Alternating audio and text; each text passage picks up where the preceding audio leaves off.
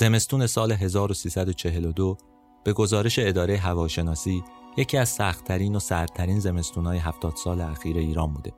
قصه ما از یکی از روزهای همین زمستون شروع میشه. خانومی سوار تاکسی شد تا خودش رو به یه نقطه توی تهران برسونه. اما هنوز تاکسی مسیری رو طی نکرده بود که خانم چشمش به چند تا بچه افتاد که از سرما داشتن به خودشون میلرزیدن.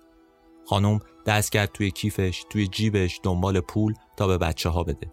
اما هیچ پولی پیدا نکرد جز همون مبلغی که باید به راننده تاکسی می‌داد.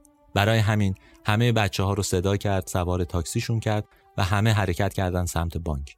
نزدیک بانک که پیاده شدن خانم یکی از دوستا شدی آقای اسماعیل جسیم ازش خواست هر چی پول داره بهش بده اما این پولا اونقدری نبود که خانم رو راضی کنه به بچه ها بده برای همین دست همه اون بچه های جنده پوش رو گرفت رفت توی بانک حسابش رو خالی کرد و تقسیم کرد بین بچه ها قصه این شماره رادیو تراژدی قصه این خانومه. خانم زبیده جهانگیری مشهور به شبنم. من کریم نیکو نظر هستم و این شماره 18 همه رادیو تراژدیه که دارم براتون اجرا می‌کنم. متن این شماره رو خانم سوسن سیرجانی نوشته. قصه این شماره ما قصه خانم زبیده جهانگیریه که ستاره سینما و تئاتر و تلویزیون در اواخر دهه سی و چهل بود. کسی که طبع شعر داشت از 15 سالگی شعر می‌گفت زیر نظر غلام حسین بنان یاد گرفته بود که آواز بخونه. ویولون ساز تخصصیش بود. سالها ویراستار مجله خواندنی ها بود و عضو انجمنهای مختلف شعر بود. اما تو دهه 60 فراموش شد و دو دهه بعد وقتی چشماش رو بست و از این جهان رفت هیچ کس اون رو به یاد نیاورد. هفتش نفر بیشتر سر خاکش نرفتن. قصه ما قصه کسیه که بیشتر از هر چیزی مشهور به عنوان دخترخونده قمرالملوک همون ستاره آواز ایران.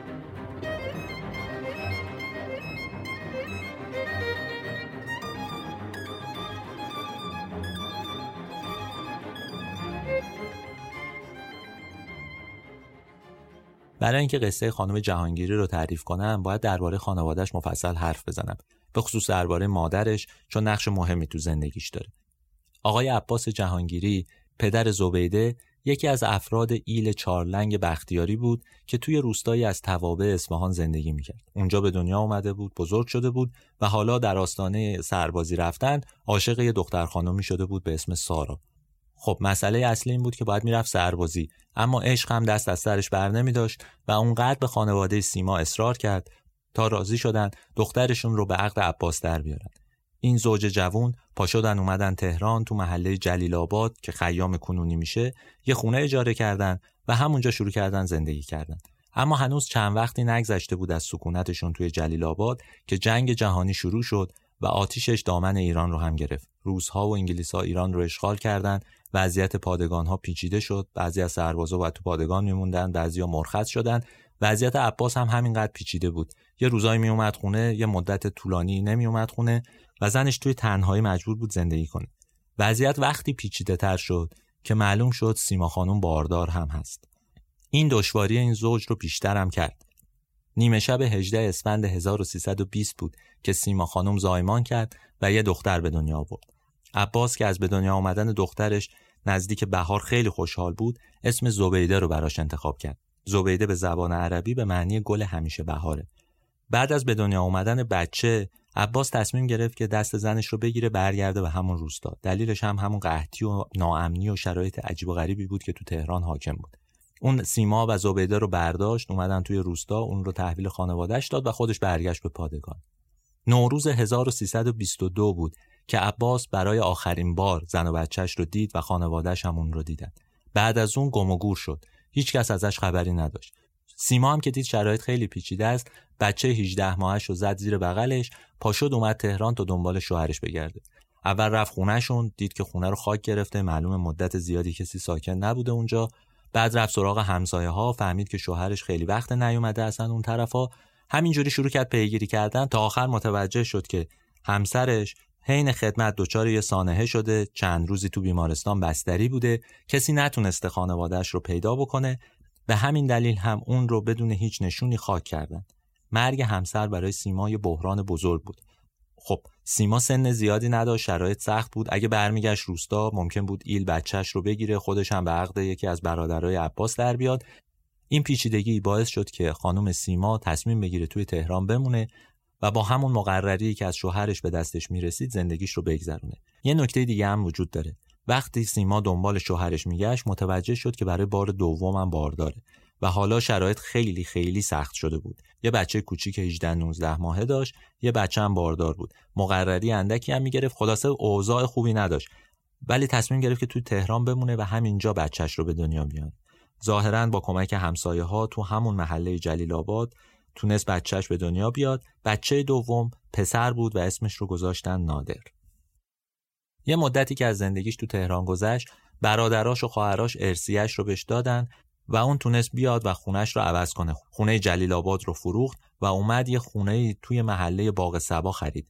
محله باغ سبا میشه ملک فعلی. خانواده سه نفره جهانگیری نقل مکان کردند اومدن و توی محله باغ سبا ساکن شدن. یه اتفاقی این دوره افتاد که خیلی اتفاق مهمی بود و اصلا زندگی خانواده و البته زبیده رو کاملا تغییر داد. سیما توی این دوران دچار یه مشکل چشمی شده بود. چشماش خیلی درد می‌کرد خستگی زیاد داشت و خوب نمی‌دید. حوالی سال 24 25 بود که تونست از پروفسور محمد قلی شمس یه وقت بگیره و بره پیشش. این آقای شمس هم مشهور به پدر چشم پزشکی ایران. گفتم بارها توی ایران همه چیزی پدر و مادری داره. این آقای شمس پدر چشم پزشکی ایران ظاهرا. سیما متوجه شده بود که این بیماری چشمی بیماری ارسیه و دوا و درمونا روش جواب درستی نمیده. اما به هر حال امیدوار بود که این آقای شمس پروفسور شمس بتونه بهش کمک کنه. یه روز پاشد رفت مطب دکتر شمس اونجا نشست و منتظر مون تا نوبتش بشه و بره پیش دکتر. همون وقتا بود که یه زن خیلی خوشبوش که چشمای نافذی داشت کنارش نشست و شروع کرد باش حرف زدن. این خانم خوشبوش شروع کرد از حال و احوال سیما پرسیدن حال بچه ها رو پرسیدن و درد دل کردن خلاصه این دوتا خانم برای هم دیگه. چند لحظه بعد منشی دکتر اون خانم خوشبوش رو صدا کرد خانم رفت داخل مطب. چند دقیقه بعدش سیما رو صدا کردن. سیما که وارد اتاق دکتر شد متوجه شد که اون خانم نشسته کنار پروفسور و دارن با هم دیگه حرف می‌زنن. آقای پروفسور شمس خانم کنار دستش رو معرفی کرد. گفت ایشون قمرالملوکه. سیما باورش نمی‌شد واقعا. سال 24 25 رو داریم تعریف می‌کنیم. قمر ستاره آواز ایران و ستاره هنر ایران بود توی اون سالها. وقتی متوجه شد که قمر جلوش نشسته و اصلا با قمر درد دل کرده باورش نمی‌شد. رفت باش روبوسی کرد و این شروع یک دوستی و آشنایی خیلی عمیق و خیلی جدی بود. قمرالملوک و سیما سالهای سال با هم دوست موندن.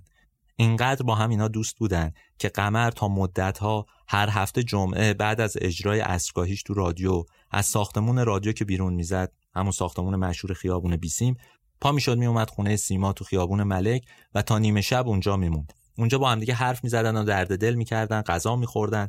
بعد از یه مدتی این برنامه برعکس هم شد. هر از چنگاهی سیما پا می‌شد میرفتش خونه قمر تو محله دروس یا با همدیگه قرار میذاشتن تو رستورانا و کافه های مشهور اون زمان.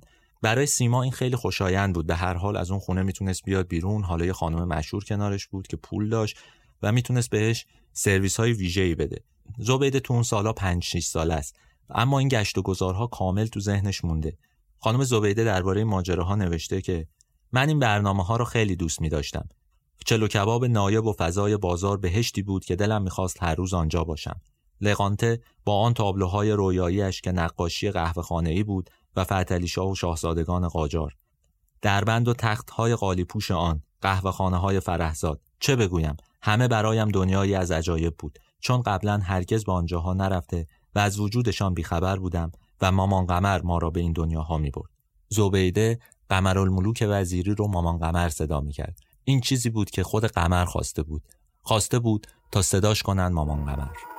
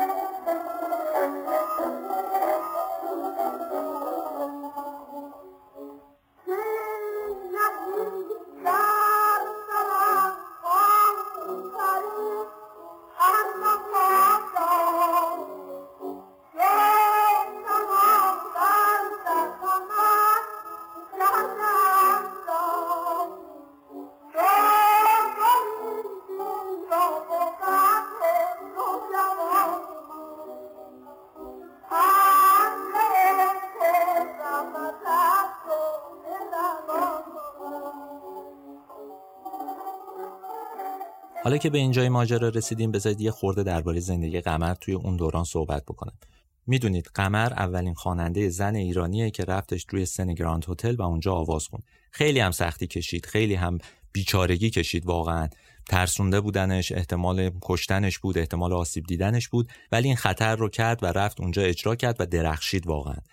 ستاره موسیقی بود توی سالهای 1356 به بعد و صداش اصلا یه صدای جادویی و عجیب و غریبی بود. قمر یه ستاره بزرگ بود. هم کارش توی هنر خوب بود هم جسارت و شجاعتش قابل ستایش بود. نه فقط مردها و زنای روشنفکر که مردم عادی هم عاشقش بودن. اما زندگی چند بخش داره. اون سالهایی که ما داریم صحبت می‌کنیم سالهایی که با یه آقایی به اسم اسقر موسیو ازدواج کرده بود یا آقایی که از روسیه اومده بود با اینکه لقب موسیو داشت ولی از روسیه اومده بود به ایران. این آقا قمر رو معتاد کرده بود به مورفین. مدام بهش مورفین می‌زد. ظاهرا قمر یه سخت جنین هم داشت و دیگه بعد از اون بچه دار هم نشده بود. برای همین قمر دچار یک بحران روحی بود. نسبت به بچه های بی سرپرست نسبت به بچه های فقیر حساس بود و به اونها امکانات زیادی می‌داد. حالا که زبیده و سیما بهش نزدیک شده بودن نادر رو هم بهش اضافه بکنید متوجه میشید که اون چجوری این خانواده رو زیر بال و پرش گرفت و بهشون کمک می‌کرد. اصلا این رفت آمدها خیلی گسترده بود. سیما دیگه به راحتی دست زبیده رو میذاشت تو دست قمر. این دوتا این مادر و دختر مدام اینور اونور می‌رفتن. دیگه مشهور شده بود که زبیده زیر سایه قمر داره بزرگ میشه. داریم از چه سالهایی صحبت می‌کنیم؟ سالهای 28 29 قمر یه عادت خوبی داشت. هر هفته پا می‌شد می‌رفت محله های فقیرنشین یا سری آدرس داشت می‌رفت سراغ خونه ها به ساکنای اون خونه ها پول می‌داد غذا می‌داد لباس می‌داد. زبیده تمام این مدت همراه قمر بود. همراهش می‌رفت به خونه ها و می‌دید که چیکار می‌کنه مامان قمر. زبیده بعدها توی کتابی که درباره قمر نوشت کلی از این ماجراها رو تعریف کرده. حالا در ادامه ماجرای خورده توضیح هم میدم. ولی خیلی از جزئیات زندگی قمر اون بخشی که خارج از دنیای موسیقیه توی همین کتاب توضیح داده شده درباره کارهای خیری که می‌کرده اخلاق خود قمر اعتیاد شدیدش چون مصرف مورفینش خیلی بالا رفته بود. می‌دونید تو دهه سی نمی‌دونم می‌دونید یا نه ولی تو دهه سی شاه مثلا براش سهمیه مورفین در نظر گرفته بود. خب رادیو هم اذیتش می‌کرد بی پول شده بود ولی هنوز ما به اون دوران نرسیدیم. اواخر دهه 20 قمر همچنان پول در می آورد برنامه زنده داشت تو رادیو و خلاصه وضعش بد نبود. تمام پولش رو صرف بچه های بی سرپرست و بد سرپرست و فقیر می‌کرد. خودش دارایی چندانی نداشت. اون چیزی هم که میمون خرج زبیده و سیما و نادر می‌کرد. رابطه زبیده و قمرالملوک هم محدود نبود فقط به همین سفرهای داخل شهر و گشت و گذار و رفتن به محله های فقیر نشین. یه تأثیراتی قمر روی زبیده گذاشت که خیلی خوشایند بود. خود قمر البته اصرار داشت. انگار یه استعدادی تو زبیده می‌دید. از همون دوران کودکی تو خونه قمر بود. که زبیده با صدای ام کلسون و محمد فوزی آشنا شد. اصلا با موسیقی به معنای واقعیش اونجا آشنا شد. خب قمر تمرین می‌کرد آواز می‌خوند ولی تو خونش صفحه های ام کلسوم و اینها هم مدام شنیده می‌شد پخش می‌شد و از خلاصه زبیده عاشق صدای ام کلسوم خواننده های مصری و البته شعر عرب شد. به مرور هم عربی یاد گرفت یعنی از روی این ترانه هایی که اونها میخوندن چیزهایی که قمر می‌گفت شعرهایی که به دستشون می‌رسید بحثایی که توی اون خونه می‌شد محفلهایی که شکل می‌گرفت کم کم زبیده عربی هم یاد گرفت. خیلی خودآموزم این کارو کرد. اصلا کلاس نرفت. اونقدر مسلط بود که لحجه مصری رو تشخیص می‌داد. یعنی می‌تونست فرق بین این لحجه با لحجه های مثلا لبنانی و سوری و کشورهای دیگه رو کامل تشخیص بده. حالا البته درباره زبان مصری و اینکه چقدر عربی خیلی بحث می‌کنن و خیلی ها میگن که اون زبان مصری زبان عربی فسیحی نیست. حالا معانی داره دیگه برای خودش. اونها میگن مثلا عربی سوری و عربی لبنانی خیلی فسیحتر و عربی درستتریه. مصری ها رو چون قوم دیگه هستن رو خیلی جزو جوامع عربی به حساب نمیارن. ولی خب در تعریف کلیش به هر حال زبون عربیه. ما نباید دربارش بحث بکنیم. این تاثیر خیلی مهمی بود که قمر روی زبیده گذاشت. اصلا توی انتخاب مسیر زندگیش نقش داشت. زبیده بعد از اینکه دوران ابتدایی رو تموم کرد می‌خواست وارد دبیرستان بشه باید یه رشته ای رو انتخاب می‌کرد. مادرش سیما دوست داشت زبیده بالرین بشه اما مامان قمر دوست داشت دختر خوندهش راهش رو ادامه بده و بیاد سراغ موسیقی و خوانندگی. زبیده هم برای اینکه بتونه هر دوتا مادرش رو راضی بکنه رفت هنرستان عالی موسیقی و اونجا ثبت نام کرد. اما بعد از سه ماه از اونجا خارج شد و رفت هنرستان موسیقی ملی. این دوتا با هم فرق دارن الان فرقش هم براتون میگم. اونجا بود که استعداد سوبیده کشف شد. متوجه شدن که صدای خیلی خوبی داره. قمرم که خب سفارشش رو کرده بود.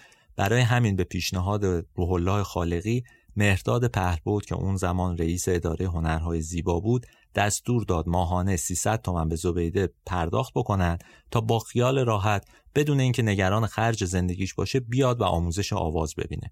خیلی عجیبه ها. هم 300 تومن خیلی مبلغ بالایی بوده همین که اینجوری یکی رو بورس کنن توی اون دوران خیلی عجیب و غریب به نظر می‌رسه. اما این اتفاقی بود که برای زبیده جهانگیری توی اون سالها افتاد.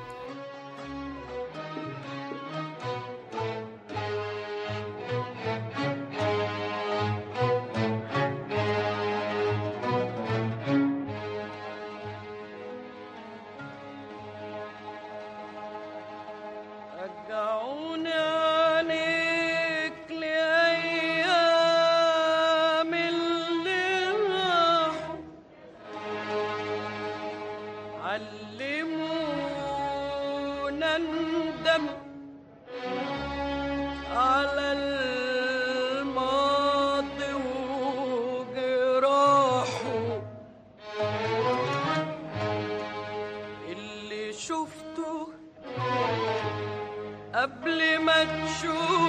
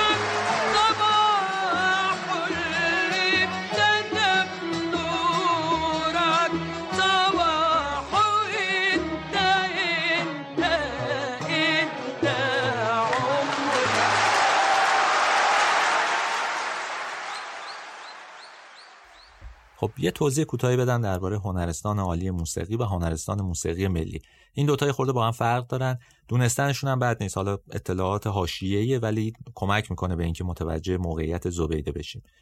هنرستان عالی موسیقی در واقع همون مدرسه موزیکه.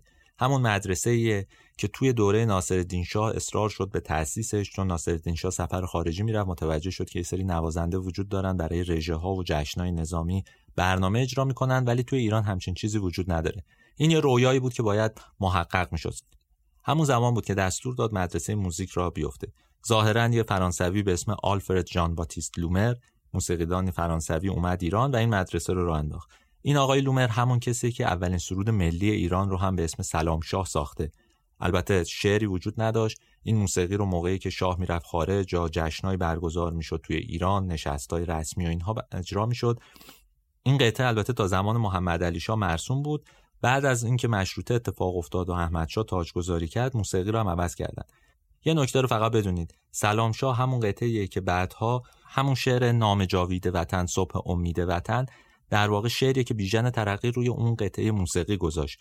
فکر کنم بیژن ترقی سال 1384 5 بود که این ترانه رو گفت که روی اون شعر سوار شد و تبدیل شد به اون قطعه و بعدم اسمش رو عوض کردن. دیگه سلام شاه بهش نمی‌گفتن. همون نام جاوید وطن مشهور شد. برگردیم به قصه مدرسه موزیک. این مدرسه اولش زیر مجموعه دارالفنون بود. دانش آموزا بعد از اینکه دبستان رو طی کردن می اومدن این مدرسه. درس های پایه هم میخوندن. حساب فارسی زبان فرانسه تاریخ و اینجور چیزا. مبانی موسیقی هم آشنا می شدن باش و کاملا آموزش می‌دیدن. سال 1293 مدرسه تعطیل شد بعدها غلامرضا مینباشیان که برادر پهلوود محسوب می‌شد و موسیقیدان بود دوباره تونست این مدرسه رو بازگشایی کنه. ماجراهای مدرسه پیچیده است واقعا. مثلا سال 1313 وقتی مدرسه دوباره اومد را بیفته رضا پهلوی بر مبنای قانون تربیت معلم که اون سالها توی مجلس تصویب شده بود دستور داد که نام مدرسه رو عوض کنن. کردنش هنرستان موسیقی. یعنی مدرسه موزیک تبدیل شد به هنرستان موسیقی. اون زمان رضا پهلوی یه دستور دیگه هم داد. یه دستوری در دو بند. اول اینکه کلا موسیقی ایرانی از برنامه های آموزشی مدرسه حذف بشه و دوم کلاس ها به شکل مختلط برگزار بشه. خب کشف حجاب شده بود و دوست داشت که در واقع مدارس جدید شامل پسر و دختر باشن. بعدها حالا یه تغییراتی که از سال 1320 دوباره یه تغییراتی تو مسائل به وجود اومد. مدرسه تغییر کرد. کلونل وزیری دوره رئیسش بود. بعد دوباره رفت کنار مینباشیان جاش اومد. بعد موسیقی ایرانی دوره بهش اضافه کردن. ولی در نهایت تصمیم بر این شد که این مدرسه فقط موسیقی کلاسیک غربی درس بده. آموزش سازهای ایرانی به کلی حذف شد. این اتفاق برای خیلی از نوازنده های ایرانی به هر حال سخت بود. سال 1322 روح خالقی که خب آهنگساز برجسته نگران این موضوع بود که موسیقی ایرانی درست آموزش داده نشه. خودش می‌گفت تنها راه نجات موسیقی ملی ایجاد یک هنرستان با استقلال کامل بود. اما وزارت فرهنگ مانع ایجاد مدرسه جدید می‌شد. خیلی مسیر سختی رو طی کرد رولای خالقی تا بتونه یه مدرسه جدید برای موسیقی طراحی بکنه. این مدرسه جدید موسیقی قرار بود هیچ ربطی به هنرستان عالی موسیقی نداشته باشه. یعنی به کلی آموزش موسیقی غربی رو بذاری کنار و فقط روی موسیقی ایرانی کار کنه. برای اینکه بتونن فرق این دوتا مدرسه رو هم نشون بدن اسم این جدیده رو گذاشتن هنرستان موسیقی ملی. پس هنرستان عالی موسیقی جایی بود که موسیقی کلاسیک غربی آموزش می‌داد. هنرستان موسیقی ملی موسیقی ایرانی. خانم زبیده سه ماه رفت اون مدرسه که موسیقی غربی درس می‌دادن. اما بعد از سه ماه اومد هنرستان موسیقی ملی که زیر نظر استادهای ایرانی موسیقی ایرانی یاد بگیره. این رو فقط داشته باشید برای اینکه وقتی توضیح میدیم ممکنه نکته های تاریخی وجود داشته باشه. اشتباه نکنیم به هر حال. اون زمان وقتی زبیده وارد هنرستان موسیقی ملی شد استادای برجسته اونجا بودند ابوالحسن سبا بود حسین تهرانی بود محمود زلفونون بود. خیلی آدم های دیگه اونجا بودن که درس می‌دادن. زبیده اونجا شروع کرد به یاد گرفتن نواختن ویولون زیر نظر زلفونون. برای آواز هم معرفیش کردن به غلام حسین بنان. ستاره موسیقی ایران توی اون سالها. نقش قمر رو هم البته نمیشه نادیده گرفت. توی این آموزش به هر حال بنان به این راحتی ها به کسی درس نمی‌داد ولی استعداد زبیده ثابت شده بود. یه نکته جالب وجود داره که حالا بعدها بهش می‌پردازیم. ولی همینجا بدونید برای اینکه زبیده از مدرسه موسیقی غربی وارد مدرسه موسیقی ایرانی بشه کسی چیزی بهش نگفت. این انتخاب خودش بود. این از این شاخه به اون شاخه پریدن بعدها یکی از روش های زندگی زبیده شد. اولین نقطهش اینجاست. یعنی نقطه شروعش اینه. ولی بعدها این مسیر رو ادامه داد. آموزش موسیقی زبیده خیلی خوب داشت جلو می‌رفت. معلوم بود که با استعداد خیلی خوب آواز می‌خوند خوب ساز می‌زد و همه امیدوار بودند که زبیده پدیده آینده موسیقی ایرانی بشه. ولی اتفاقی افتاد این وسط که مسیر رو به طور کامل تغییر داد.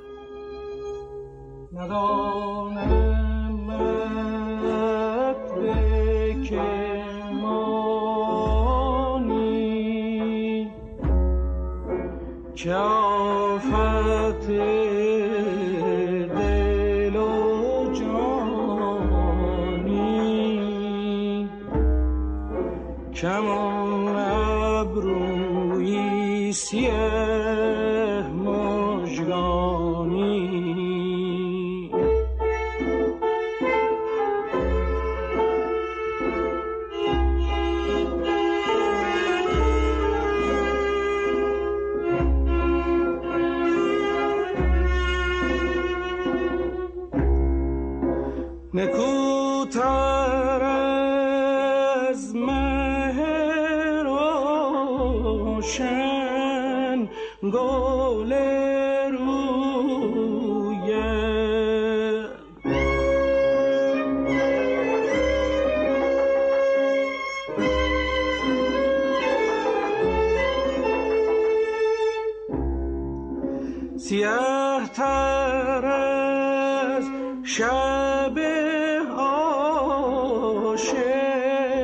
سر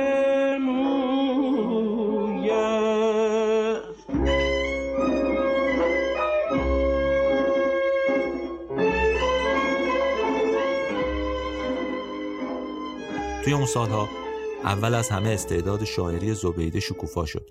شروع کرد به شعر گفتن شعرش رو فرستاد برای مجله های مختلف و ظاهرا اونها ازش استقبال کردند. اسم ادبی هم برای خودش زبیده انتخاب کرد. اسمش رو گذاشت شبنم و با همین امضا و با همین اسم شعرهاش رو میفرستاد مجله. چند تا از اون شعرها هم اونجا منتشر شد. اما نکته مهمتر شاید اینه که خانم زبیده تو مهمونی ها و محافلی که قمر می بردش خودش رو نشون می‌داد. شعرهاش رو می‌خوند اجرا می‌کرد و همین باعث شد که توجهش جلب بشه.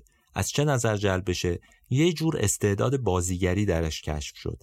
کشف این استعداد جدید مسیر زندگیش رو تغییر داد. چند تا چیز کوچیک رو بگم برای اینکه متوجه بشید چرا زبید مورد توجه قرار گرفت.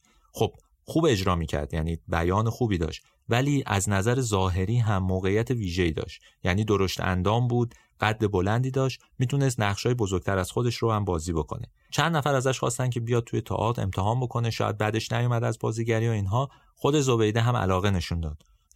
این شروع یه دوره تازه است تو زندگیش. کم کم اونقدر درگیر بازیگری شد که تقریبا هر شب روی صحنه بود. هنوز به سن قانونی نرسیده بودا ولی مدام روی صحنه بود و مادرش سیما کسی شده بود که قرارداداشو امضا می‌کرد. عین یه مدیر برنامه همراهش می‌رفت قراردادا رو امضا می‌کرد یه راننده براش گرفته بودن شبها بعد از اجرا میآوردش خونه و خلاصه بهش رسیدگی می‌کردن. توی سن مثلا 14 15 سالگی زبیده جهانگیری تبدیل شده بود به بازیگر ثابت تئاتر ایران. خب درباره اون تئاتر هم باید خورده صحبت کنیم. بعد از کودتا وضعیت تئاتر خورده بلبشو شد. از اون نظر که تئاتر تو لالزار دیگه اونقدر مورد استقبال مردم قرار نمی گرفت سینما تو ایران راه افتاده بود. فیلم های ایرانی مدام اکرام می شدن سال 33 34 ما دیگه تولید فیلم ایرانی دوباره شروع شده بود و توجه جلب کرده بود. زبیده تو این سالها وارد تئاتر شده بود. کار تئاتر هم می‌کرد. ولی خب نمایش ها اونقدر شاخص نبودن. با این همه زبیده تونسته بود خودش رو نشون بده. توی همون دور است. که یه اسم هنری تازه هم برای خودش انتخاب کرد. اسم جدیدش پروین بود. تا این زمان دو تا اسم مستعار برای خودش انتخاب کرده بود. یکی شبنم که باهاش شعر مینوشت و میفرستاد دفتر مجلات. یکی هم پروین که با این اسم توی تئاتر کار می‌کرد. اسم اصلیش انگار گره خورده بود با موسیقی. ولی دو اسم هنری دیگه داشت که با اونا کار می‌کرد. ولی کم کم همین بازیگری به کارش تو موسیقی آسیب زد. خب گفتم زبیده تا نیمه های شب روی سن تئاتر بود کار می‌کرد. صبح مجبور بود که بره تمرین. شبا نمایش اجرا بکنه. دیر وقت میومد خونه. فرصت درس خوندن نداشت. فرصت تمرین آواز و موسیقی نداشت. همینا باعث گلایه های مختلف شد. بنان و خالقی شروع کردن به گلایه کردن ازش شکایت کردن به قمر که این چه وضعیتیه. اون داره استعداد خودش رو تلف می‌کنه. بازیگری چه کوفتیه و این حرفا. خلاصه قمر هم بشه خورده برخورده بود که این آواز و موسیقی رو داره اینجوری تلف می‌کنه میره سراغ بازیگری تو تئاتر و نمایش و اینجور چیزا. ولی خود زبیده عاشق بازیگری شده بود. دیگه اونقدرها به موسیقی توجه نمی‌کرد. باز اینجا مهرداد پهلبود بود که اومد و به دادش رسید. گفتم یه دوره 300 تومن بهش پول می‌داد تا اون فقط وقتش رو صرف موسیقی کنه. اما اومد یه پیشنهاد بهش داد. گفت آواز خوندن رو رها کن تمرکزت رو بذار روی موسیقی.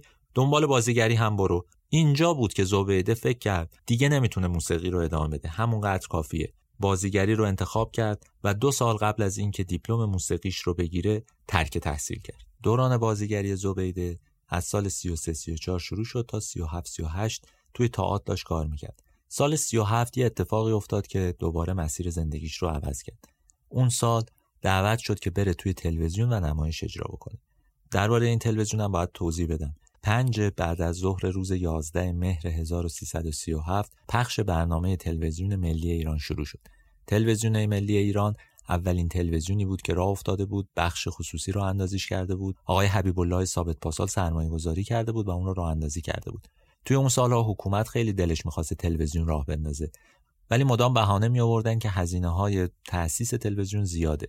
آقای ثابت پاسال که یکی از های مشهور بود توی اون زمان یه کارخونه تولید لوازم خونگی داشت مبل و صندلی و اینجور چیزا تولید می‌کرد به خصوص تو خاورمیانه و شمال آفریقا خیلی فعالیت می‌کرد. خودش تصمیم گرفت یه تلویزیون رو اندازی بکنه. هدفش هم در درجه اول این بود که بتونه کالاهاش رو بهتر بفروشه تبلیغ بکنه برای کالاهاش. ولی خب اهداف دیگه ای هم داشت قاعدتا دیگه. اون تصمیم گرفت که تلویزیون رو راه اندازی بکنه. تلویزیون توی تهران، کرج و قم اول دیده می‌شد. بعد فرستنده ها رو تقویت کردن. تونستن تو جاهای دیگه هم پخش کنن برنامه هاشون رو به مردم ببینن. تلویزیون هم یه کالای لوکس بود. هنوز اونقدری مردم بهش رغبت نشون نمی‌دادن. حالا به غیر از قشر مذهبی که اصلا مخالف بود کلا مردم هم هنوز آشنا نبودن. به عنوان یه کالای لوکس وارد زندگیشون داشت می‌شد. طبقات اجتماعی داشت تو ایران تغییر می‌کرد توی اون سالها. بگذریم. ماجرا این بود که 11 مهر بعد از اینکه تلویزیون افتتاح شد محمد رضا پهلوی اومد سخنرانی کرد. حبیب الله ثابت پاسال و پسرش ایرج اومدن و حرف زدن توی اون تلویزیون یک نمایش اجرا شد. این اولین نمایش تلویزیون ملی ایران بود که بازیگراش سه نفر بودن غلام حسین نقشینه اکبر مشکین و شبنم جهانگیری. گفتم زبیده جهانگیری دو تا اسم مستعار داشت شبنم و پروین ولی اون موقع به اسم شبنم جهانگیری مطرح شد. زبیده 17 سالش بود که وارد کار تلویزیون شد. کم کم بازیگریش تغییر کرد. این نمایش ها اون موقع به شکل زنده اجرا می شد امکان ضبط وجود نداشت. ولی نکته مهمتر اینه که بدونیم خانم زبیده جهانگیری اولین بازیگر زنیه که توی نمایش تلویزیونی بازی کرده و حضور داشته. گروهی که زبیده توش عضو بود هر هفته دو شب برنامه زنده اجرا می‌کرد نمایش اجرا می‌کرد و تمام هفته رو تمرین می‌کردن تا بتونن اون دو شب رو اجرا بکنن. 6 سال زبیده توی تلویزیون موند. به جز بازیگری یه مدتی مجری برنامه خانوادگی هم شد بعد هم می نوشت ولی خب کار بازیگری تئاتر رو هم ادامه می‌داد. حضور زبیده توی نمایش های تلویزیونی اون رو کم کم آماده کرد تا بتونه وارد کار سینما هم بشه. دو سال بعد از اینکه زبیده کارش رو تو تلویزیون شروع کرد اولین فیلم سینماییش رو هم بازی کرد. زن دشمن خطرناکی است. اون برای بازی تو این فیلم ها فقط از اسم شبنم استفاده می‌کرد. دیگه پروین رو گذاشت کنار. اسم شبنم رو اونجا بولد کردن. اون موقع هم مد بود. حالا تو فیلم های بعد از اون اگه نگاه بکنید مثلا جلال پیشوایان رو می نوشتن جلال. توی فیلم های اون دوره هم اگه نگاه بکنید اسم شبنم هست. شبنم همین خانم زبیده جهانگیریه. تا سال 1345 هم خانم جهانگیری توی کار سینما موند ولی فقط 5 تا فیلم بازی کرد. با بازیگرای مختلفی هم کار کرد. از رضا بیکیمان وردی تا منصور والا مقام عبدالله بوتیمار با خیلی از اینها کار کرد. البته ما داریم درباره سال 40 تا 45 صحبت می‌کنیم. خب اون دوره دوره که مثلا فردین توش ستاره شد هنوز نوبت بهروز وسوقی نرسیده بود. ناصر ملک مطیعی کم کم داشت از سینما حذف می‌شد. کمرنگ می‌شد. حذف نه کمرنگ می‌شد واقعا. توی اون دوران بازیگرای زن هم کم کم از تئاتر می اومدن توی سینما. خب مسیری که طی کرده بود زبیده خورده متفاوت تر بود. از تئاتر اومده بود توی تلویزیون و از تلویزیون داشت می‌رفت توی سینما.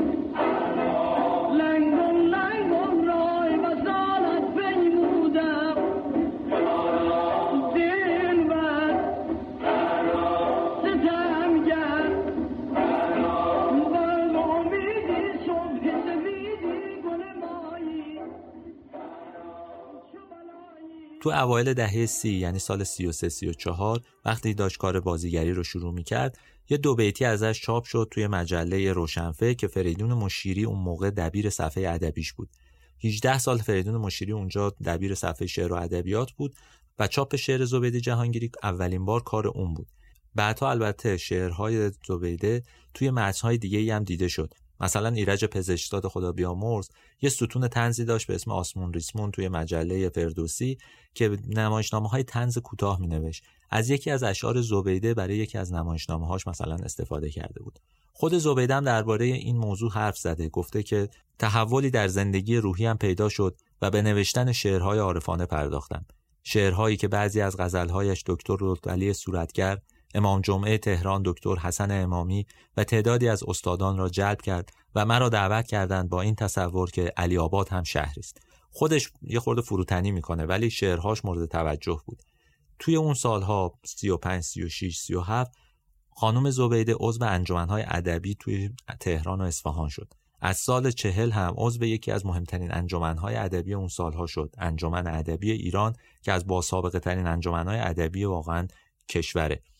این انجمن زیر نظر محمد علی ناصح بود. جلساتش تو خونه همین آقای ناصح برگزار می‌شد. تا سالهای بعد انقلاب هم فعال بود. یعنی تو دهه 60 هم همچنان کار می‌کرد. یه نکته جالب داره. سرود ملی زمان پهلوی رو اعضای این انجمن گفتن. یکی از شاعرایی که عضو این انجمن بود. و اولین سرود ملی جمهوری اسلامی رو هم همین ها گفتن. همون شد جمهوری اسلامی به پا. خب خیلی شاید نشناسن. ولی این سرود ملی اولی بود که توی جمهوری اسلامی هم در واقع خونده می‌شد. سر صف همه میخوندن دیگه. این انجمن خیلی انجمن پویایی بود. پنجاه سال هر سهشنبه بعد از ظهر اعضاش دور هم جمع می‌شدن شعر میخوندن درباره شاهنامه حرف می‌زدن درباره فردوسی حرف می‌زدن. اعضاش هم گفتم آدمای شاخصی بودن. از سعید نفیسی زمانی که زنده بود عضوش بود تا بدی و زمان فروزانفر مهرداد اوستا و خب خیلی های دیگه عضو این انجمن بوده. هرچی زمان هم میگذشت شعرهای زبیده بهتر و بهتر می‌شد. یکی از غزلاش که سال 39 توی مجله چاپ شد غزلی بود در رسای دوست شاعرش که اون موقع مرده بود به اسم صادق سرمد. این شعر رو در رسای اون گفته بود. دو بیت اولش رو می‌خونم فقط برای اینکه بدون چجوری شعر می‌گفت. هر فتنه ز گردش دور زمان رسید بر مردم هنرور روشن روان رسید. خو کردم به درد که دانم در این جهان بر من همان رسید که بر دیگران رسید. حالا که به اینجای ماجرای زندگی زبیده رسیدیم باید یه خورده قصه رو در عرض باز کنم تا چند تا ماجرا و چند تا حادثه رو تعریف کنم. اولیش درباره قمرالملوکه. گفتم قمر توی اون سالها معتاد شده بود به مورفین مصرفش خیلی بالا بود سهمیه داشت مصرف می‌کرد و اینها. ولی دو سه تا اتفاق افتاد که حالش رو بدتر کرد. اول اینکه دو تا سکته قلبی پشت سر هم کرد و بعد عوارض این سکته ها باعث یک سکته مغزی شد. این سکته مغزی باعث شد که قمرالملوک خواننده به اون بزرگی دچار لکنت بشه و دیگه نتونه خوب حرف بزنه. همین لکنت باعث شد که کم کم قمر منزوی بشه دور بشه از محافل از جمع ها و خیلی تو خودش بره. نمی‌تونست بره سر بزنه به محله های فقیر نشین به بچه ها رسیدگی بکنه. یه پسری به اسم شارخ رو آورده بود فرزند خونده خودش کرده بود و به خرجش رو می‌داد و بزرگش می‌کرد. ولی حس تنهایی درش خیلی قلیز شده بود و جریان داشت دیگه. خب شرایطش هم خیلی دشوار بود. اون سالها قمر کاملا خونه نشین شد و فقط یه مقرری از رادیو می‌گرفت 700 تومن. بخش اعظمی از این پول رو هم خرج و همون بچه ها هنوز می‌کرد. پول می‌داد میگو برسونید دست بچه ها و اینها. ولی اون چیزی که زبیده رو خیلی اذیت می‌کرد اعتیاد قمر بود که می‌دید چجوری اون رو به خاک سیاه نشونده و اذیتش می‌کنه. توی اون سالا زبیده خیلی باش بحث می‌کرد که این کارا رو نکنه هم بذل و بخششش رو یه خورده محدود بکنه هم مصرف موادش رو تزریق مورفینش رو کم بکنه. ولی واقعیتش این بود که قمر هیچ کدوم از اینها رو نمی‌تونست ترک کنه. یه عادت دیگه هم قمر داشت. با اینکه خونه نشین شده بود آدمهای دیگه رفقاش دوستاش مدام می اومدن بهش سر می زدن. این سر زدن ها البته با نیت خیر نبود با نیت دیدنش نبود. اونا می اومدن بسات تریاک رو با خودشون می آوردن تا آخر شب اونجا میموندن مصرف می‌کردن هم کنارشون میشست. حالا تو این ایام زبیده و یه خانومی که به اسم دایه آورده بودن اونجا باید از این مهمونا پذیرایی می‌کردن. شرایط سخت شده بود. خود زبیده تو خاطراتش گفته که بارها متوجه کم شدن وسایل قدیمی و با ارزش خونه قمر شده. یعنی مهمونا که می اومدن یه چیزی هم از اونجا بلند می‌کردن و میبردن. هفته اول مرداد سال 1338 وقتی زبیده تمام وقت تو تلویزیون مشغول کار بود و هر روز باید می‌رفت سر تمرین حال قمر بد شد. دیگه هم یه لحظه نمی‌شد تنهاش گذاشت. زبیده با تلویزیون صحبت کرد قرار شد هفته دوم مرداد و مرخصی بگیره تا کامل کنار قمر باشه. اما قمر به زبیده گفت می‌خواد برای اینکه حالش عوض بشه بره خونه خواهرش توی دربند. قمر از زبیده خواست حالا که چند روزی مرخصی داره همراهش بیاد. زبید اولش خورده مقاومت کرد اما بعد تصمیم گرفت یه سفر یه روزه بره میگون. شب 14 مرداد زبیده توی میگون بود که دلشوره پدرشو در آورد می‌خواست که برگرده اما دید اصلا ماشینی پیدا نمی‌کنه. دم صبح خودش رو رسون تهران و وقتی به خونه خواهر قمر رفت متوجه شد که مامان قمر نیمه شب فوت کرده. فوت قمر اثر خیلی جبران ناپذیر رو روح زبیده گذاشت. قمر کسی بود که زبیده رو زیر بال و پر خودش گرفته بود. اصلا مسیر زندگیش رو تغییر داده بود. فقط ماجرا پول نیست. اون بود که اصلا راه رو نشونش داد که چجوری وارد کار هنری بشه و آیندهش رو تضمین بکنه. یه اتفاق دیگه ای هم که افتاد و حال زبیده رو خیلی بد کرد مراسم تشییع جنازه قمر بود. اون روز حدود سی چل نفر فقط تو مراسم شرکت کردند همه اون کسایی که می اومدن مهمونی همه اون کسایی که از قمر تعریف می‌کردن خودشون رو آشاق سینه چاک قمر معرفی می‌کردن حاضر نبودن توی اون جلسه. بدتر از اون شهرداری تهران از اینکه قمر رو توی گورستان زهیر و دوله خاک بکنن ممانعت کرد و بالاخره با پادرمیونی تیمور بختیار و اینها تونستن جنازه رو ببرن و اونجا خاک بکنن. خود قمر به زبیده وصیت کرده بود که اونو ببرن زهیر و دوله کنار دوستاش خاک بکنن. این اتفاقات بود که زبیده رو نسبت به کار هنری یه جوری بدبین هم کرد. می‌دید به چشمش دیگه. این همه کار این همه فعالیت این همه درخشندگی این همه ستایش نتیجهش این شده بود که توی قربتی واقعا خاک بشه قمر و این تاثیر روانی زیادی روش گذاشت. زبیده سن و سال زیادی نداشت یعنی واقعا 18 19 ساله بود وقتی این اتفاقات افتاد. تجربه مرگ این دوستاش روحش رو آزار می‌داد.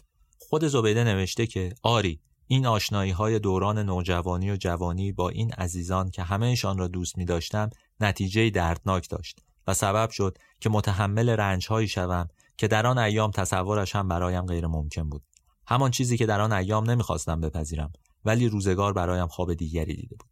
همین جمله ها نشون میده که حالش چقدر بد بوده زبید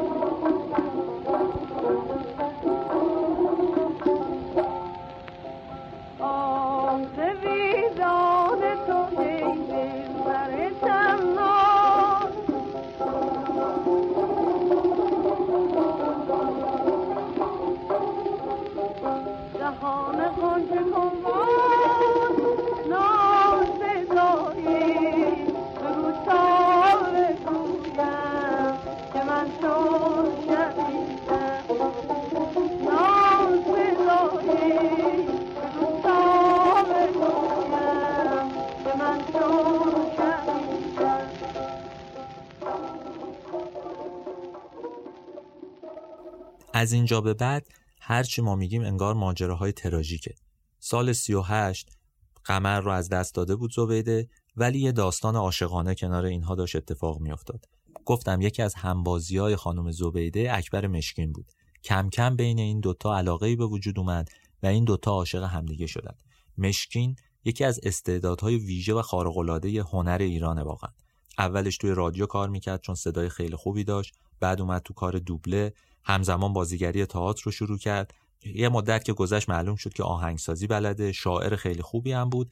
همه اینها نشون می‌داد که مشکین یه استعداد ویژه است. اونایی که نمی‌دونن اکبر مشکین چیه بعد نیست برن فیلم آرامش در حضور دیگران رو ببینن. نقش اول مرد اون فیلم آقای تقوایی.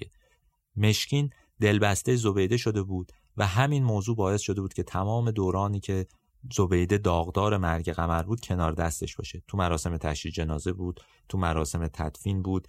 تو مراسم عزاداری بود. خلاصه اکبر مشکین مراقب و مواظب زبیده بود. چند ماه بعد از این ماجرا بود که مشکین از جهانگیری خواستگاری کرد و این دوتا با همدیگه ازدواج کردن. این دوران ازدواج مصادف با زمانی که زبیده هم تصمیم گرفت وارد کار سینما بشه و نظر می اومد از اون بحران عبور کرده. ولی واقعیت اینه که این ازدواج سه چهار سال بیشتر دوام پیدا نکرد. زبیده هیچ وقت درباره علت جداییش از اکبر مشکین حرف نزده. هیچ جا ننوشته. هر بارم ازش پرسیدن یه جوری پیچونده ماجرا رو. ولی میشه یه چیزهایی رو فهمید یه تفسیرهایی کرد. مهمترین مشکلی که وجود داشت این بود که اکبر مشکین معتاد بود. زبیده تجربه قمر رو داشت و می‌دونست که احتیاط چه بلایی به سر آدم ها میاره. برای همین نسبت به زندگی با اکبر مشکین هم دچار تردید شده بود. مصرف اکبر مشکین هم خیلی زیاد بود. می‌دونید مشکین تو پنجاه سالگی فوت کرد و از دنیا رفت. یکی از دلایل مرگش رو هم همین میگن. میگن مصرف بالاش بوده به هر حال. زبیده هم نسبت به این موضوع حساس شده بود. به هر حال جنگ و دعواهای زیادی بین این دوتا اتفاق افتاد تا در نهایت اینها از هم جدا شدن. مشکین هنوز عاشق زبیده بودا زبیده هم مشکین رو دوست داشت ولی امکان زندگی مشترک انگار از بین رفته بود. بدتر از اینها مرگ تنها برادر زبیده بود. سال 1344 نادر تو 23 سالگی به شکل ناگهانی فوت کرد. یه مرگ دردناک بود برای مادرش سیما و البته زبیده.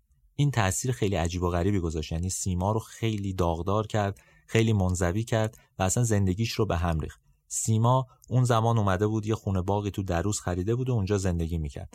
زبیده هم برای اینکه حال مادرش بد بود تصمیم گرفته بود یه عده رو بیاره تا ازش مراقبت کنن. کی رو آورده بود؟ یکی از آشناهای دور فامیلای دورشون رو از همون روستا برداشته بود آورده بود اونجا. ولی قصه شده بود شبیه فیلم بانو. همه چیز تغییر کرده بود. اینها خونه رو تصاحب کرده بودن.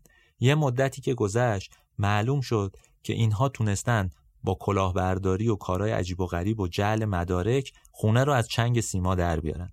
از دست دادن خونه برای سیما واقعا دردناک بود و از اون به بعد تنها چیزی که براش مونده بود یه مقرری اندکی بود که از شوهرش می‌گرفت. همون عباس جهانگیری که سرباز بود و کشته شده بود و یه مقرری براش تعیین شده بود همون رو می‌گرفت. و یه مقدار پولی که زبیده می‌داد. حالا زبیده هم درسته که بازیگر بود و اینها ولی اونقدری درآمد نداشت. با اینکه خیلی مورد توجه بود ولی اونقدر درخشان نبود. کارش تو تلویزیون خوب بود یا حقوقی می‌گرفت این حقوقش رو تقسیم می‌کرد. توی همین ایام بود که زبیده تحت تاثیر همه این فشارها مرگ قمر جداییش از اکبر مشکین مرگ برادرش تنها موندن مادرش دچار پریشونی شد. یه اتفاقایی هم تو سینما افتاده بود دیگه. زبیده خیلی آدم اخلاقی بود. خیلی دوست نداشت قوانین عرفی جامعهش رو زیر پا بذاره. تو اون دوران سینما دچار تحول هم شده بود. بازیگرای زنی بودن که خب برای بعضی نقشا ناچار بودن که برقصن. پوشش ها تغییر کرده بود دیگه. پوشش کامل نبود. همه اینها روی زبیده تاثیر گذاشته بود و اون رو جدا کرده بود از کار توی سینما. کم کم اصلا به این فکر افتاد که سینما رو رها کنه. کلا بازیگری رو گذاشت کنار. می‌دونید احتمالا. آذر شیوا هم توی اون سالها در اعتراض به ابتزال توی سینما بازیگری رو رها کرد رفت روبروی دانشگاه تهران شروع کرد به فروختن تخمه. ماجرای زبیده هم یه چیزی شبیه اینه. وقتی بازیگری رو کنار گذاشت همچین کار خیلی عجیب بود. به هر حال اون پنج تا فیلم بازی کرده بود هنوز توی تلویزیون کار می‌کرد تو تئاتر کار می‌کرد همه میشناختنش ولی ترک بازیگری یک کار جسورانه به حساب میومد گفتم عادت داشت به از این شاخه به اون شاخه پریدن. ولی همچین انتخابی یک انتخاب جسورانه بود به هر حال. بعد از اینکه بازیگری رو کنار گذاشت و خبرش منتشر شد و پخش شد احمد سروش که شاعر و روزنامه نگار بود و خیلی آدم مشهوری بود دوست اکبر مشکین هم بود اون موقع سردبیر رادیو بود ازش خواست که بیاد توی رادیو به عنوان نویسنده و بازیگر و مجری شروع کنه کار کردن.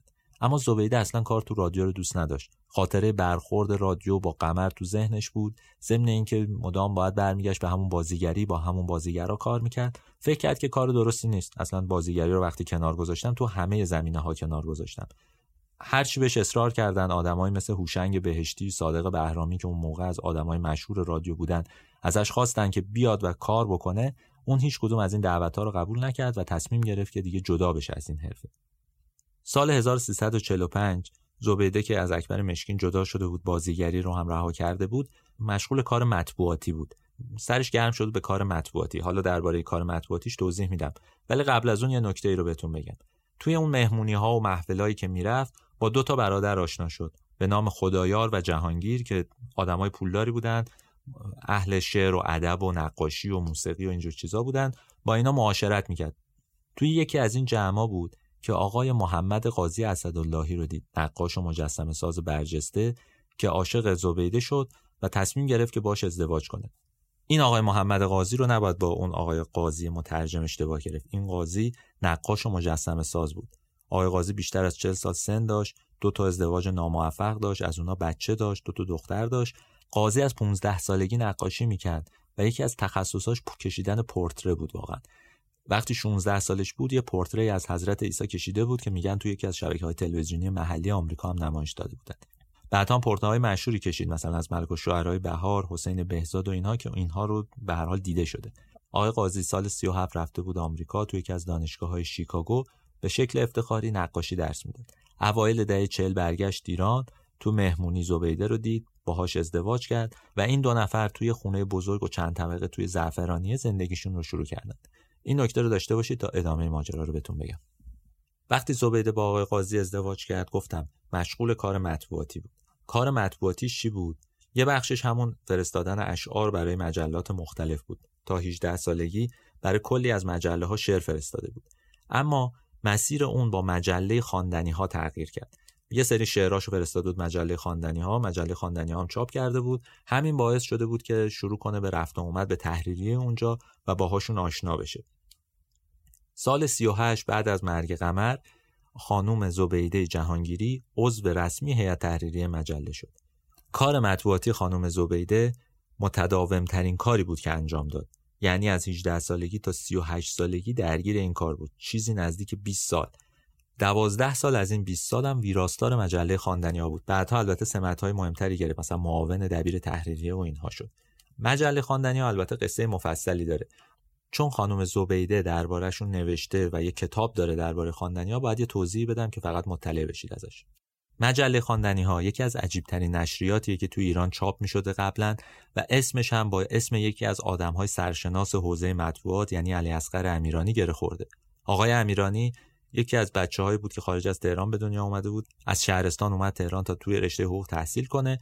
برای اینکه بتونه هزینه های تحصیلش رو در بیاره کارهای مختلفی می‌کرد. یکی از کاراش این بود که پیک فروش روزنامه های مختلف شده بود. روزنامه ها رو به دست مشترکا میرسون همین باعث شد که وصل بشه به روزنامه اطلاعات و شروع کنه کار کردن با روزنامه اطلاعات. بعد از یه مدتی به یه ایده تازه رسید.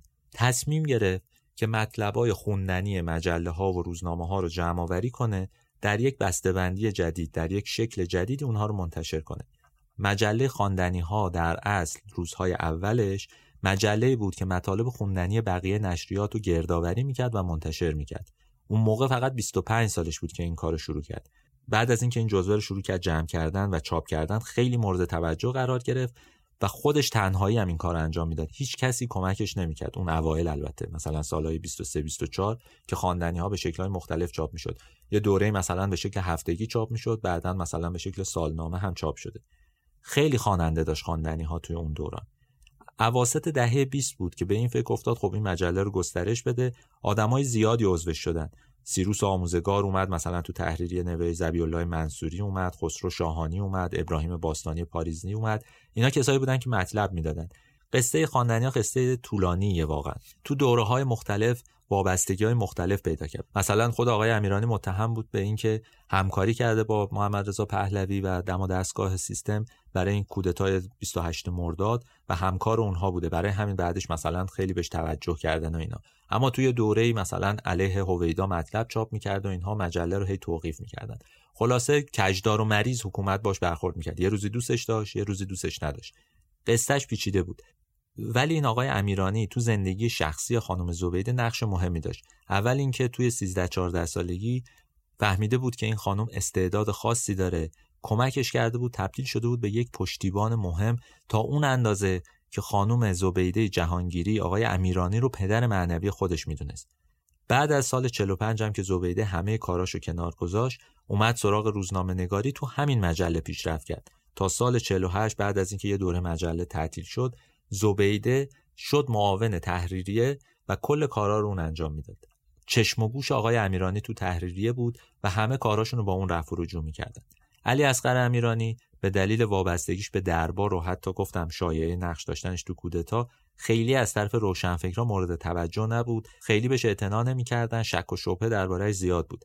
اما زبیده که خب یه جور دیگه ای به این آقای امیرانی وصل بود و خیلی اون رو دوست داشت تو دهه 80 شمسی تصمیم گرفت یک کتابی دربارش بنویسه تاریخچه مجله خواندنی ها رو توضیح بده سالهایی که کار می‌کرد و اصلا تشریح بکنه. یه کتابی به اسم امیرانی در آینه خواندنی ها نوشت و چاپ کرد. البته کتاب نایابه ولی خیلی کتاب مفیدیه برای اینکه ما بدونیم خواندنی ها چجوری کار می‌کرد و آقای امیرانی کی بود و چیکارا کرده. بر من گذشتی سر بر نکردی. از عشق گفتم باور نکردی. دل را فکردم آسان به پایه سودای مهرش در سر نکردی.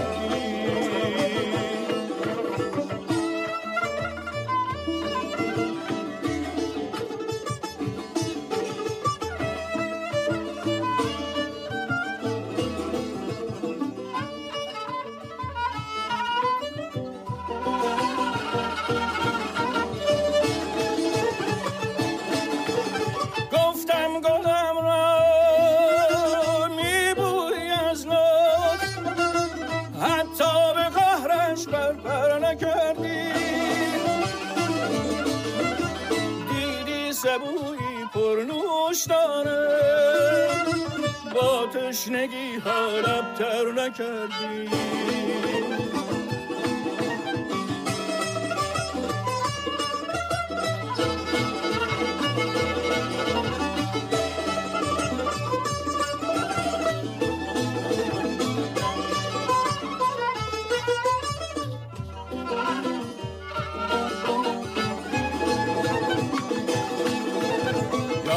یادت به هر شعر منظور من بود.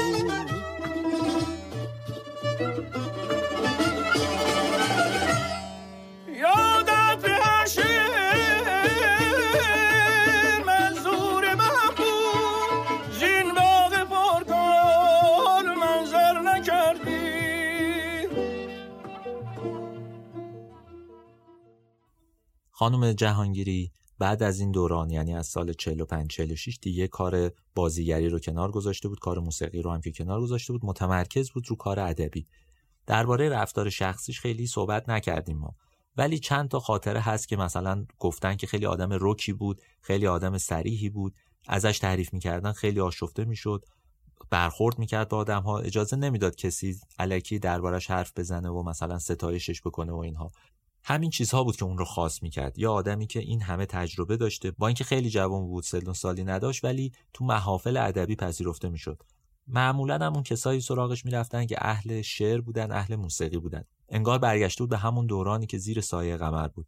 دوستاش توی اون دوران سیمین بهبهانی بودن پرویز یاحقی بود علی تجویدی بود حسن کسایی ملوک زرابی مشفق کاشانی. اگه نگاه کنید به این اسما می‌بینید که یا نوازنده موسیقی ایرانی بودن یا ترانه‌سرا و شاعر شعرهای فارسی و اینها. کسایی بودن که یه مقداری کار کلاسیک می‌کردن در اصل. موسیقی سنتی رو دوست داشتن شعر سنتی و کلاسیک ایرانی رو دوست داشتن. تو این دوران زندگی خانم زبیده جهانگیری به یه آرامش و سکونی هم رسیده بود.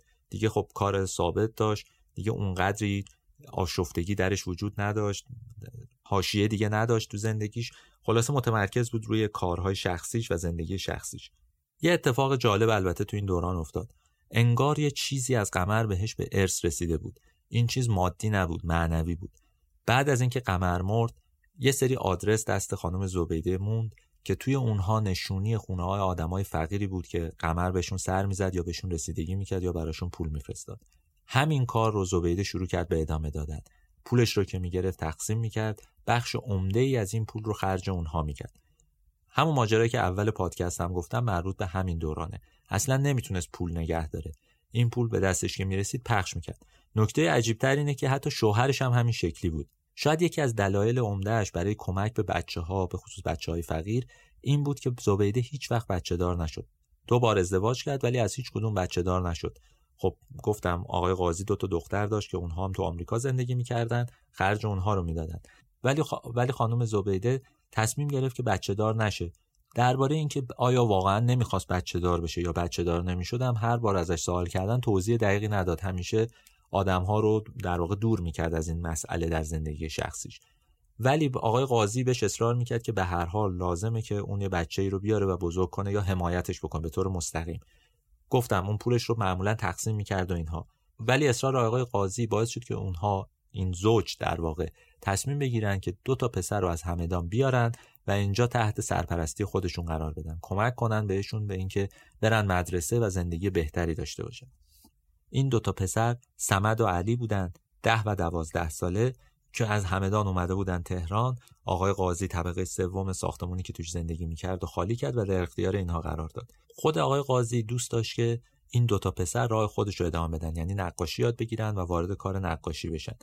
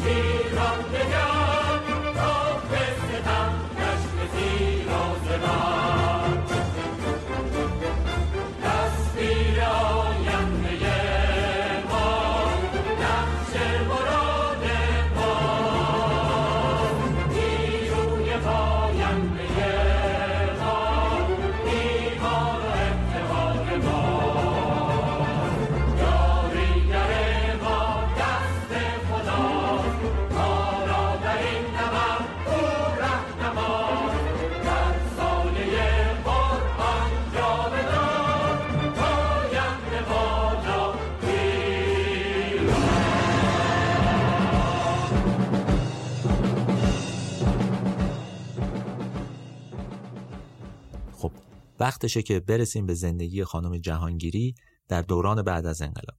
بعد از انقلاب اولین مشکلی که به وجود اومد مسئله مجله خواندنی ها بود. آقای امیرانی به دلیل اینکه با دربار ارتباط داشت و اتهامهای دیگه که بهش می‌زدن و نمی‌دونم ماجرای کودتای سال 32 و اینها محکوم به اعدام شد و اعدام شد. مؤسسه خواندنی ها هم که چند طبقه داشت چاپخونه داشت انتشاراتی داشت مصادره شد و رفتش زیر مجموعه بنیاد مستضعفان. آقای قاضی که خب نقاشی می‌کشید و نقاشیاشو میفروخت یه پولی هم از دربار می‌گرفت. نقاشیاش مورد توجه بود. توی همون سال اول انقلاب این مقرری قطع شد. یعنی درآمدی دیگه نداشت. حالا فقط باید نقاشی می‌کشید و میفروخت به خارجی ها و یا داخلی ها حالا فرض کنید دیگه سالهای اول انقلاب اصلا کی نقاشی می‌خرید؟ خود خانم زبیده هم که بیکار شده بود تعطیل شده بود خواندنی ها و دیگه نمی‌تونست کار بکنه. این زوج خونه نشین شدن. کم کم این زوج با علی و سمت هم دچار مشکل شدن. اختلافشون هم سیاسی بود اصلا مسئله دیگه ای نداشتن. انقلاب باعث ترک بین افراد خانواده شده بود. هر کسی یه برداشتی داشت تو این مسائل. همین هم باعث شد که اون دو نفر یعنی علی و سمت خونه رو ترک کنن و این دوتا توی اون خونه تنها بمونن. درآمدی که نداشتن. تصمیم گرفتن که خونه زعفرانیه رو بفروشن بیان یه محله پایینتر و اونجا شروع کنن به زندگی کردن. ولی واقعیتش اینه که زبیده عادت کمک به دیگران رو از دست نداد. دست و دلباز بود و همه داراییش رو خرج بقیه می‌کرد. بعدا معلوم شد که شوهرش از خودش بدتره. خود خانم زبیده درباره ماجرا گفته که شوربختی من در زندگی روش زندگی مامان قمر بود و متاسفانه مامان سیما و شویم محمد قاضی گویا اینان را از یک گل سرشته و در کارخانه واحدی ساخته و روانه این دنیای نامرد و بیوجدان کرده بودند. بانو قمر هر چه داشت جز خانه و اساسی که در آن بود همه را بخشیده بود.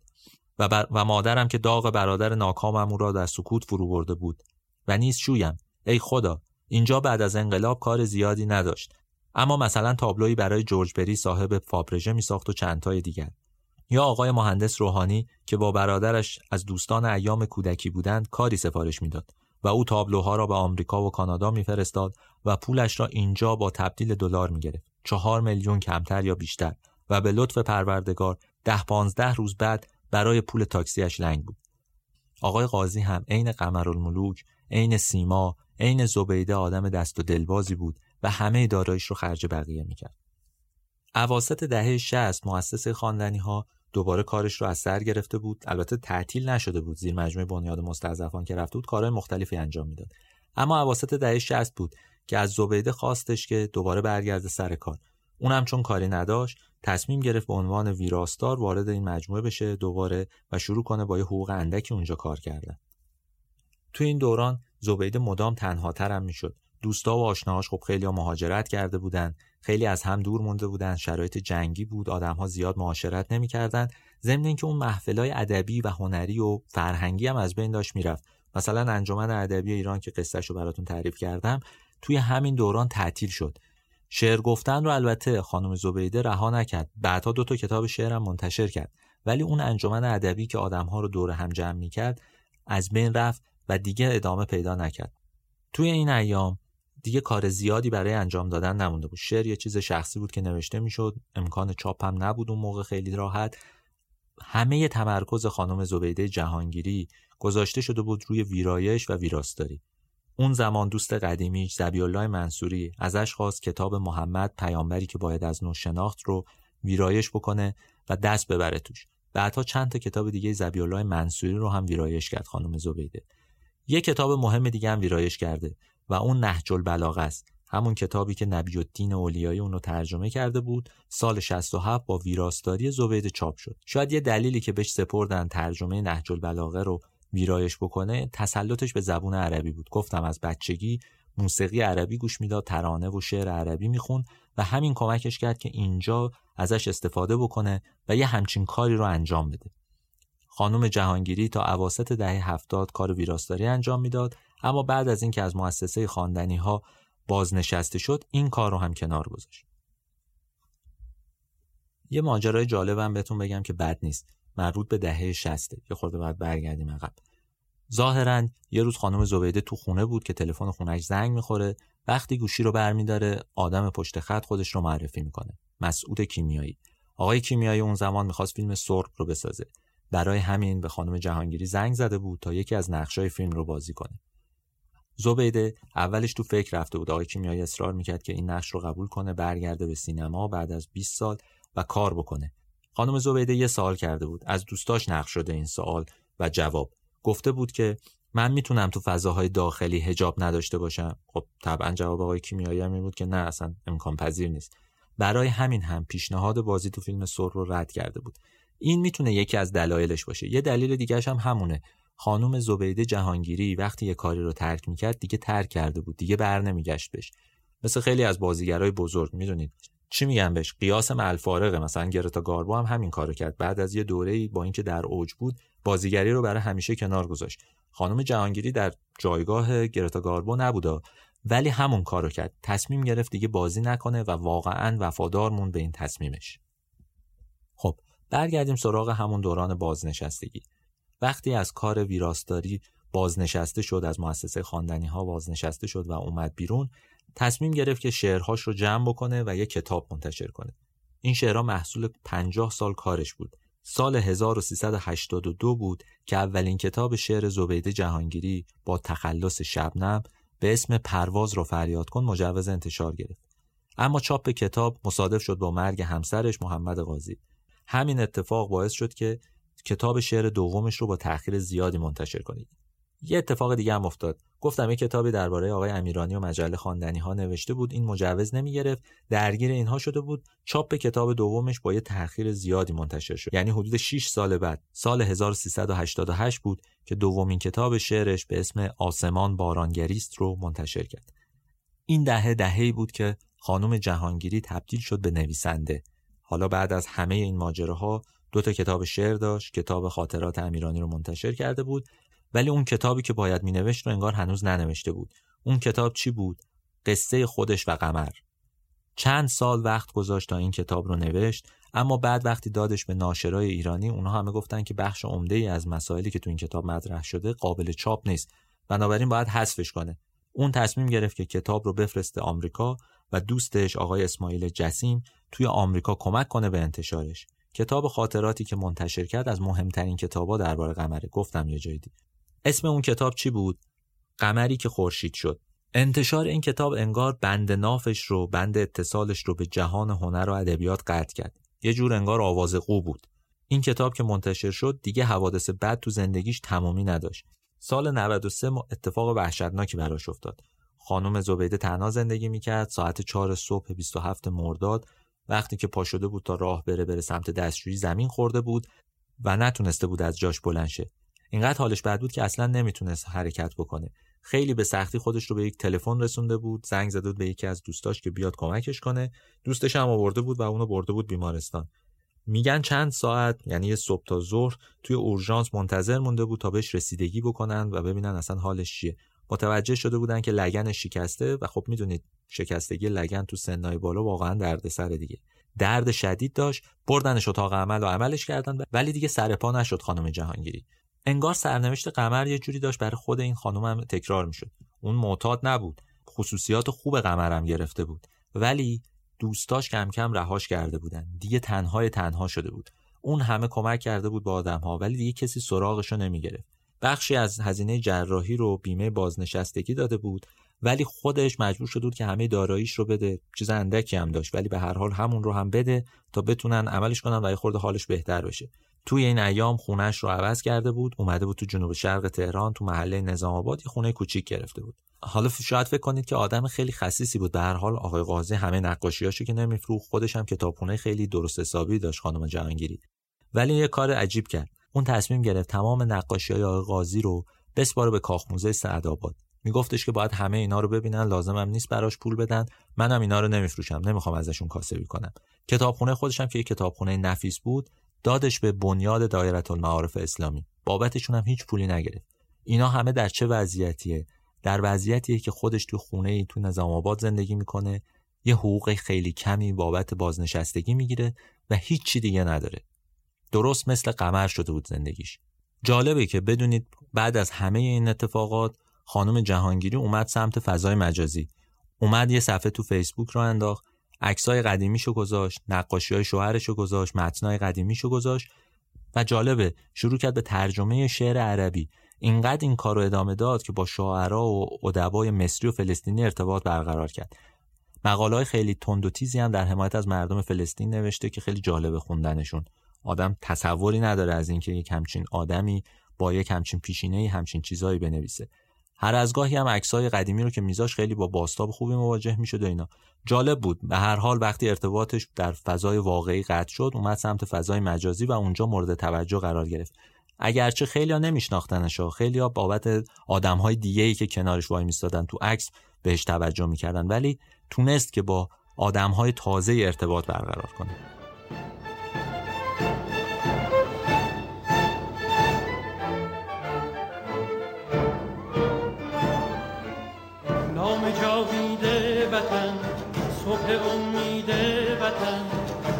کن در آسمان همچو مهر جاودان.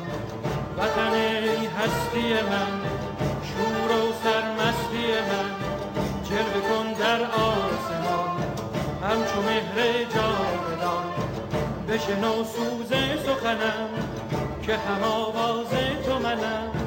همه جان و تنم وطنم وطنم وطنم وطنم. بشنو سوز سخنم که نواگر این چمنم.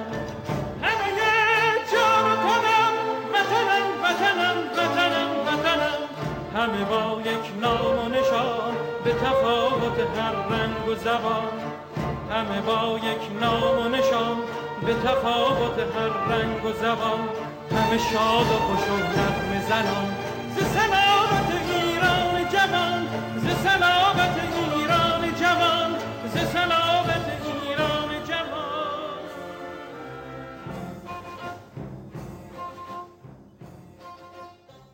اتفاق بعد سال 1397 افتاد. یه مدتی بود که درد کمر و لگن کم شده بود ولی نفس تنگید امان خانم جهانگیری رو بریده بود. وقتی بردنش دکتر متوجه شدن که سرطان پیشرفته ریه گرفته و اون خیلی زنده نمیمونه. 29 تیر سال 1398 بود که خانم جهانگیری به خاطر ابتلا به بیماری سرطان تو خونه کوچیکش تو محله نظام آباد از دنیا رفت. جالبه که بدونید تو مراسم خاک سپاریش فقط 7 8 نفر حضور داشتن خیلی از دوستای قدیمیش خیلی از اونایی که بهشون تمام این سالها کمک کرده بود حتی برای تشییع جنازش نیومدن. آدم از این رفتار تعجب می‌کنه. یه کسی که بخش عمده از عمرش رو صرف کمک به دیگران کرده موقع مرگ تک و تنها میمونه. همه البته تنهان ولی این تنهایی بدترین نوعشه. وقتی تو رو دارن خاک می‌کنن و به ظاهر کلی دوست و آشنا داری کلی آدم بهت ابراز ارادت می‌کنن ولی موقع خاک سپارید موقعی که تو رو توی اون قبر تنگ و تاریک قرار میدن هیچکس بالا سرت نیست. خانم زبیده تو تنهایی مرد. موقع تدفینش هم آدمای زیادی نبودن. این شاید عبرتی بشه برای همه ماها.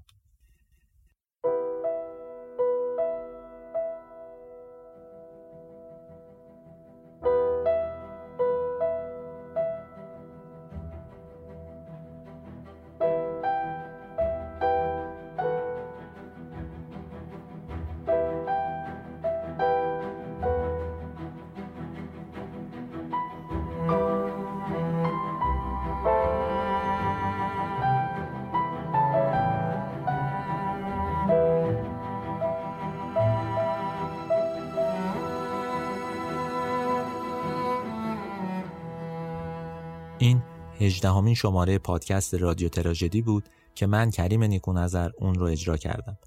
متن این شماره رو خانم سوسن سیرجانی نوشته.